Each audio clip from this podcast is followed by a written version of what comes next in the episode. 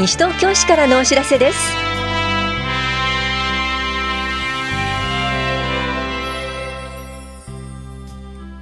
今日は国民年金保険料のクレジットカード納付のご案内。健康づくり推進協議会市民委員募集などについてお知らせします。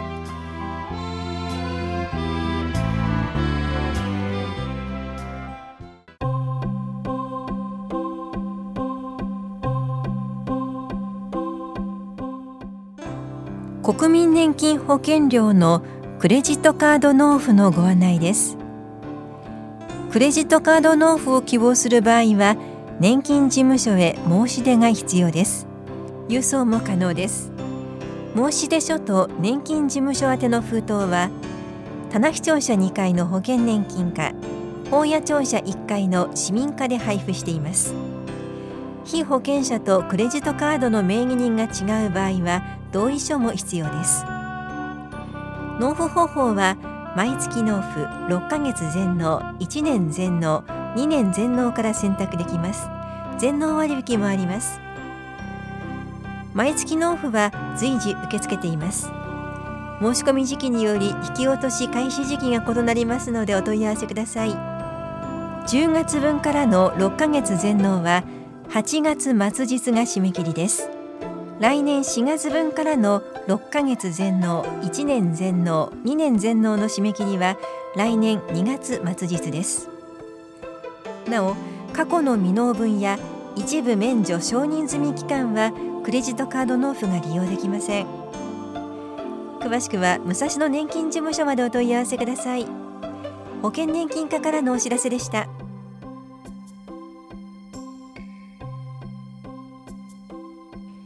健康づくり推進協議会市民委員募集のお知らせです。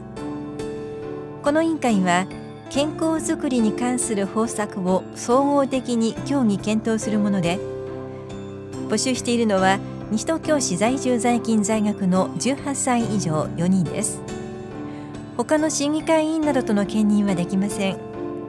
任期は10月から2年間で会議は年4回程度。報酬は1日1万800円です。応募の方は8月20日までに健康都市を目指すまちづくりと題した作文を800字程度にまとめ応募理由を明記の上市役所法や保健福祉総合センター健康課まで郵送または直接持参してください。お問い合わせは健康課までどうぞ。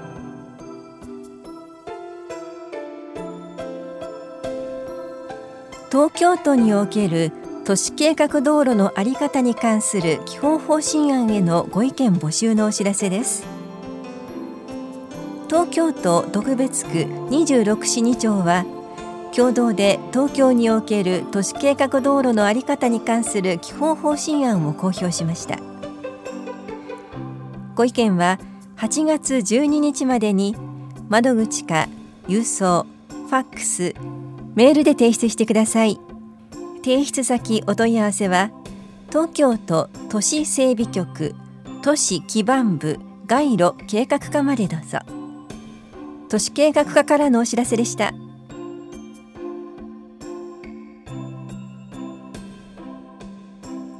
幼児教育・保育の無償化に伴う認可外保育事業者の手続きについてお知らせします。10月から幼児教育・保育の無償化の実施を予定しています。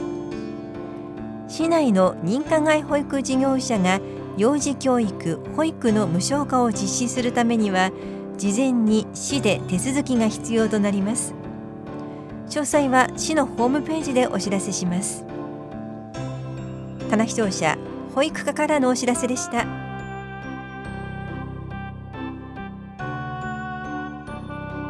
一人一人の回答が明るい未来の礎になる。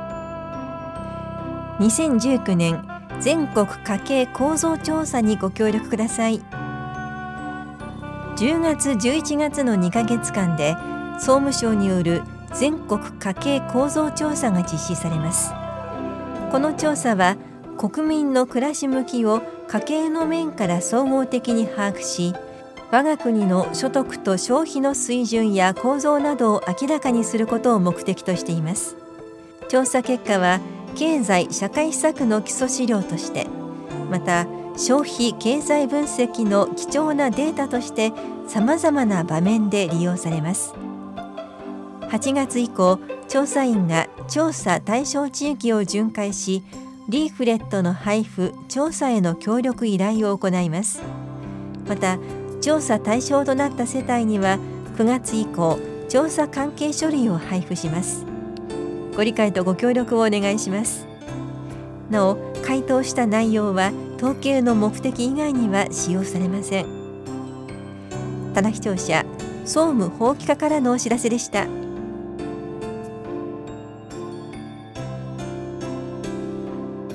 コミュニティガーデナー養成講座のお知らせです。9月3日から来年2月までの毎月第1火曜日11月のみ第1水曜日全部で6回。いずれも午後1時半から4時まで西東京憩いの森公園で行われます。講座では草花を育てる技術ハーブの楽しみ方園芸福祉の理論と実践プロナチュラリストによる公園の楽しみ方などについて学びます。参加できるのは西東京市在住在勤で花いっぱい運動に興味のある方です。費用は資料教材費として4000円です。受講ご希望の方は8月23日までにハガキでお申し込みください。定員は30人で申し込み順となります。お申し込みお問い合わせは NPO 法人西東京花の会コミュニティガーデナー養成講座係までです。緑講演課からのお知らせでした。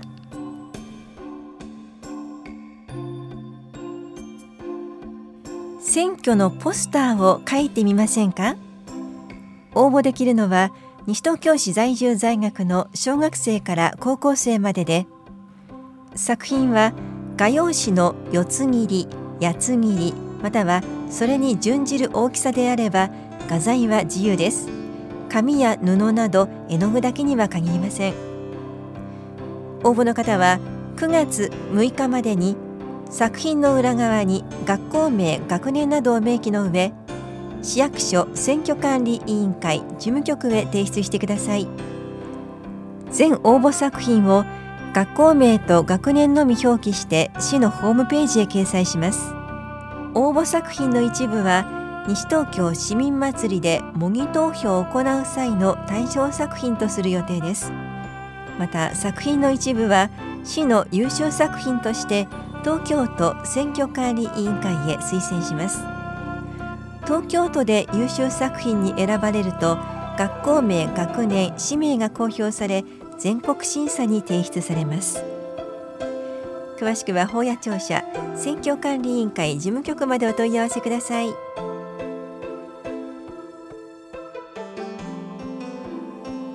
少年野球大会のお知らせです。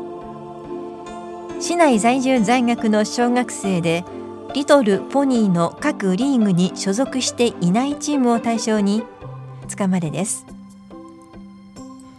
9月15日日曜日16日祝日22日日曜日に市民公園グラウンドなどで行います。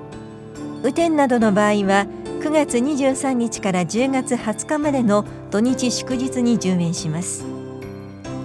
お申し込みは8月16日までに所定の申込書を NPO 法人西東京市体育協会まで郵送、ファックス、メールまたは持参してくださいなお代表者会議と組み合わせ抽選会を8月31日土曜日午後6時からスポーツセンターで行いますスポーツ振興課からのお知らせでした。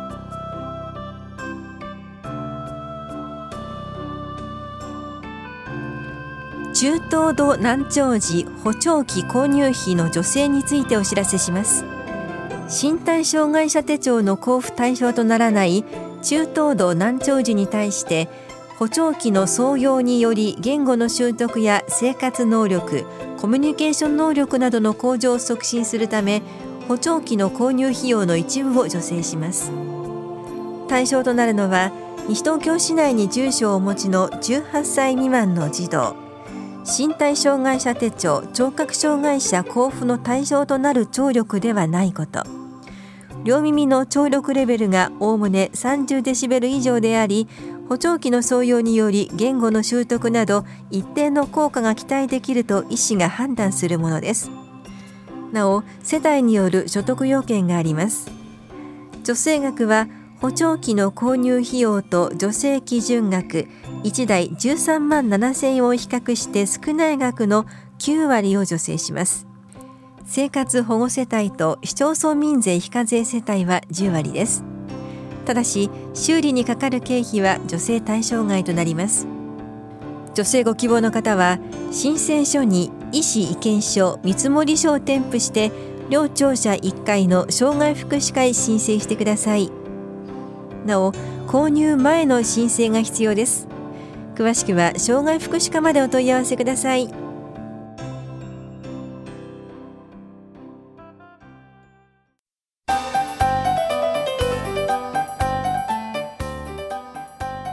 楽しく学ぶ楽して続ける。フレイル予防のための実践講座のお知らせです。硬いものが食べられなくなっていませんか？以前より外出が億劫だったり人と話す機会がなくなってきていませんか？それはフレイルの危険信号です。みんなで楽しくフレイルを予防します。フレイルとは年をとって筋力や社会とのつながりなど心身の活力が衰えていくことです。この講座は65歳以上の方でおおむね全日程参加できる方を対象に8月28日から9月25日まで毎週水曜日と10月16日いずれも午後2時から3時半まで新町福祉会館で行われます。費用は1回150円で定員は25人。申し込み多数の場合は抽選となります。各種講座に参加したことがない方を優先します。受講ご希望の方は8月19日までにはがきか電話でお申し込みください。なお他の会場でも実施予定です。順次広報とこの番組の中で募集します。お申し込みとお問い合わせは市役所高齢者支援課までです。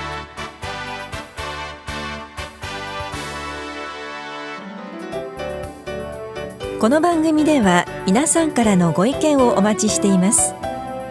FM 西東京西東京市からのお知らせ係までお寄せください。またお知らせについての詳しい内容は広報西東京や西東京市ウェブをご覧いただくか西東京市役所までお問い合わせください。電話番号は042-464-1311 042 464-1311番です。